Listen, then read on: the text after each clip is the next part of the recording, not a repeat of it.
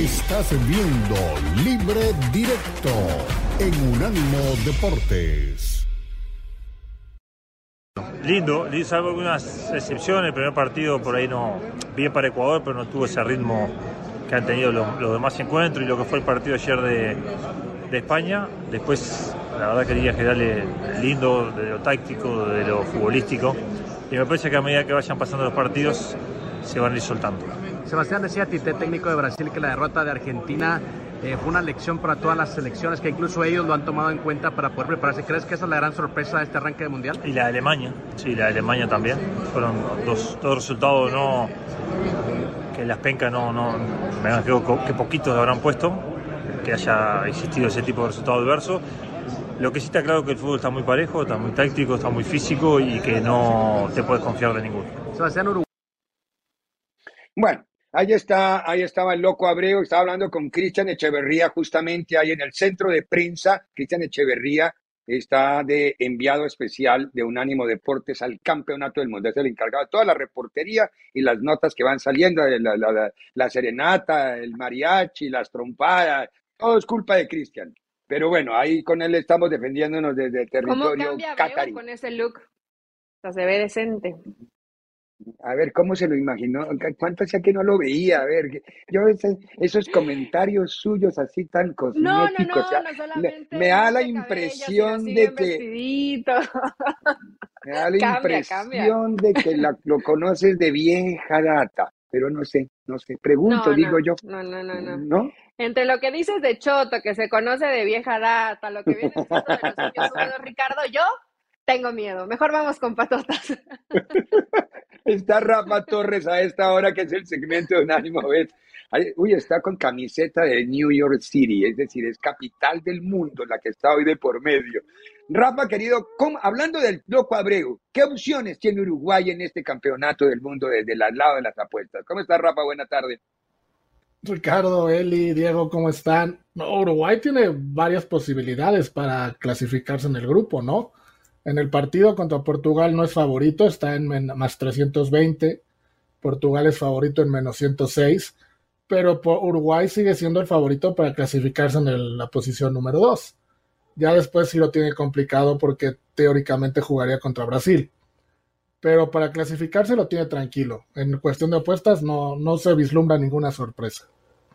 Es decir, para pasar a octavos hasta ahí, hasta cuarto partido va garantizado. De ahí para adelante ya entramos a lo que se llamaría en el término futbolístico de los mundiales el síndrome de México, el síndrome del quinto partido. Épale, épale, épale. Yo, le llamaría en piloto automático mejor. cuando el güey ya, no, ya no, ya no mide. Tiene razón. Eli, ¿qué quiere consultarle hoy a Rafa? Porque usted la veo con ganas de invertir responsablemente. Uy, sí, sobre todo responsablemente. ¿Cómo estás, Patotas? Como siempre, gusto saludarte. Eh, pues todos queremos saber qué nos conviene en el partido de Argentina-México, porque a nosotros, no sé si a ti te pase, pero a mí me puede ganar un poco el corazón. ¿Qué me convendría para no verme eh, tan envuelta en la bandera y decir, es que México puede ganar? ¿Realmente las casas de la apuesta piensan que México puede ganar? Eli, te saludo con mucho gusto. Mira, para nuestra desgracia, las casas de apuestas creen que México no va a ganar. Están poniendo un momio de más 550, que es altísimo, y Argentina lo ponen como favorito en menos 188. El empate lo tenemos en más 330. Entonces se ve un partido, honestamente, en, en casinos muy favorable a Argentina. Si quieres apostar algo que no te veas tan, tan alocada, como dices, podrías tomar la doble oportunidad del empate o México en más 137 o por ahí irte a las bajas, que haya dos goles y medio hacia abajo en más 110. Pero además de eso, la verdad, quitando el corazón, es poco recomendable apostar por otra cosa. Don Diego, usted es argentino, o sea que ya le dieron una, la primera parte de la respuesta. Tienes el, tienes el mute, tienes el mute. Ahí está, a ver, ahí está. Yo le el fabricante recomienda sacarlo. Eh, yo le apostaría a México ganador. Eh, Rafa, saludo y, abrazo. Eh, ¿Ya hay momios para saber si Argentina se vuelve en primera vuelta? No, todavía no, ¿no? No, hay para ver si regresa en primera vuelta, pero sí ah. bajó el momio para ver que, pues, si clasificaba en primer lugar del grupo. Sigue siendo el favorito, hasta ahorita sigue siendo el favorito para clasificarse en primer lugar, pero ya no tanto. Lo simpático o lo que está raro en el casino es que pone a Argentina como número uno, a México como número dos, a Polonia como número tres y a Arabia como número cuatro. Es decir, hay una mezcla ahí muy rara de resultados que tendrán que darse para que eso pase. Pero hoy el casino, si tú te metes a cualquier casino. Sigue la lógica que, teníamos antes, ¿no? En realidad. Sigue la lógica del casino. La siguen O sea que hoy te, hoy te conviene apostarle a que Arabia capaz que clasifica. Totalmente. Hoy te conviene apostarle a que Arabia total y clasifica.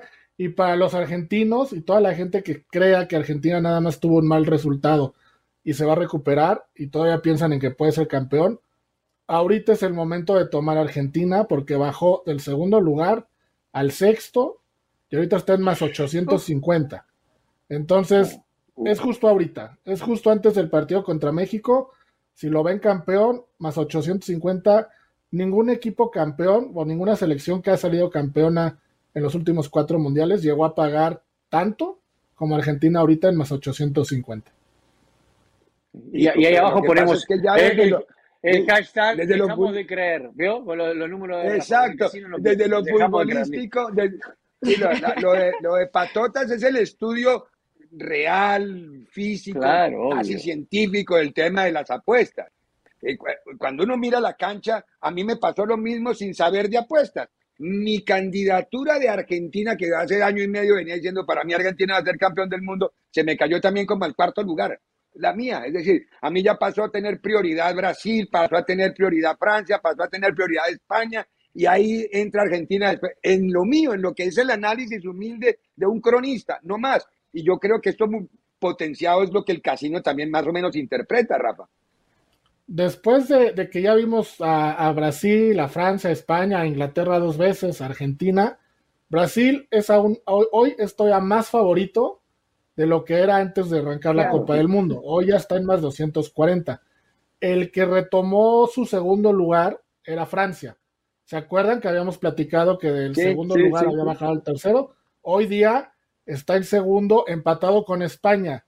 España de quinto subió a segundo después de lo de Costa Rica. Inglaterra es cuarto, acaba de bajar por lo que acabamos de ver contra Estados Unidos a más 850 junto con Argentina.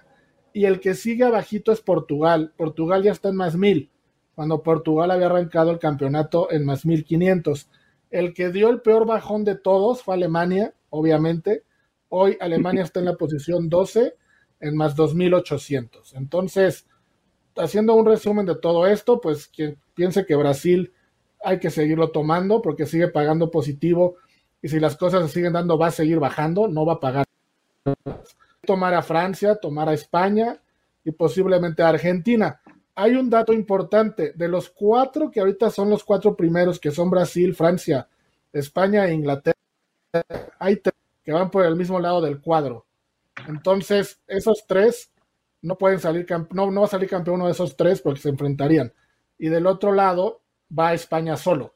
Es decir, Brasil, Francia e Inglaterra en algún punto se enfrentarían entre ellos. No pueden llegar a ser campeón, los, eh, jugar la final. Y España va por el otro lado del cuadro, lo cual abre posibilidad de España 650. Muy, muy, ese es un datazo. Los primeros de grupo no se pueden cambiar. Eh, estamos pensando que Brasil, Francia, España e Inglaterra todos clasifican en primer lugar. Es ahorita el pronóstico que está dando eh, los casinos, que los cuatro clasificarían en primer lugar de grupo y, dada esa, esa en, ese escenario, Brasil, Francia e Inglaterra quedan en el mismo lado del cuadro. Ok, muy bien. Rafa, ¿por qué más podemos meter la mano al bolsillo para apostar, digo yo, en, este mundial eh, de los detalles que son menores?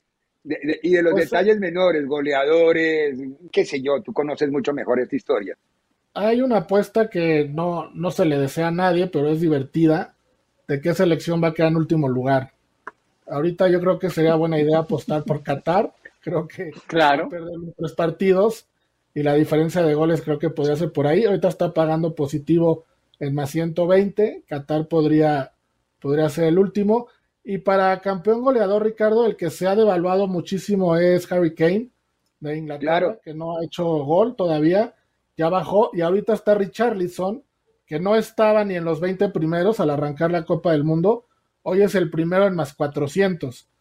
Entonces podríamos tomar a Richarlison, tomando en cuenta también que ya anunciaron que Neymar no va a estar en los dos próximos partidos. El gol podría recaer en Richarlison, tomar una buena ventaja en la fase de grupos. Eh, en más 400 creo que es una muy buena posibilidad. Y la otra también es apostar ahorita en los partidos de Portugal al gol de Cristiano Ronaldo, porque Cristiano Ronaldo está a un gol de igualar a Eusebio como el máximo goleador histórico de Portugal en Copas del Mundo. Entonces seguramente va a tirar todos los penales, todos los tiros libres y muchos de sus compañeros lo van a estar buscando para empatar el récord de Eusebio. Entonces, apostarle a un golecito de Cristiano Ronaldo en los dos partidos que le quedan también es una muy buena opción. Y si pasa octavos, pues seguirlo haciendo, ¿no? Sí, muy bien, muy buen dato. Además, Eusebio, la pantera negra de Mozambique, así se le apodaba en 1966 cuando se hizo grande en el Mundial de Inglaterra, eh, con ese equipo que tenía Portugal en ese campeonato del mundo. Eh, Inglaterra 1966, que fue el previo al México 1970, ahí donde ya fueron grandes Bobby Charlton, Bobby Moore, bueno, estamos hablando de historia. No habían nacido ninguno de ustedes, me imagino, ¿no? No, ninguno. Yo, yo, yo soy modelo 58, tengo problema. Entonces yo le cuento. No, no, no, no, no, modelo 58 real, es decir, tampoco me quiera mandar más atrás. nací en el Mundial, no, no, el Mundial en qué mes fue, no me acuerdo. Yo nací en abril del 58, el Mundial fue ese año en Suecia, en donde Pelé emergió como grande. Eh, todo esto que estábamos escuchando y hablando y aprendiendo, porque es una clase de cómo poder llegar a apostar con enorme responsabilidad, en el programa de Unánimo Bets que viene ahora, una vez terminado este show, de 5 a 7 en las plataformas digitales de Unánimo Deportes. Lo dirige Patotas, está Monse Patiño y nunca me acuerdo de ningún otro nombre, pero digo los dos más importantes. Elba, Elba este, Jiménez y la voz de Las Vegas. Elba, y la voz de Las Vegas. la voz de Las Vegas. Muy bien. Eh, Rafa, querido, muy buena tarde. En un ratito te escuchamos ya de lleno, pero tuyo aquí es una especie de anticipo, un abrebocas a lo que será un programa que es delicioso de escuchar, de ver y aprendemos todos y tenemos responsabilidad para apostar. Eh, muy buena tarde, Rafa. Nos vamos a ir a la, a la pausa, a la vuelta de la pausa. No todo en el Mundial es color de rosa. Una periodista influencer mexicano mandó un reportaje para todo lo que defendía Diego Cora, que los containers eran una belleza. Lo vamos a ver, a la vuelta de la pausa. Pero ya, ya ven. Continúa Libre Directo en Unánimo Deportes. Unánimo, una plataforma que exalta la fusión del deporte y la cultura latina, una manera diferente de vivir tu pasión.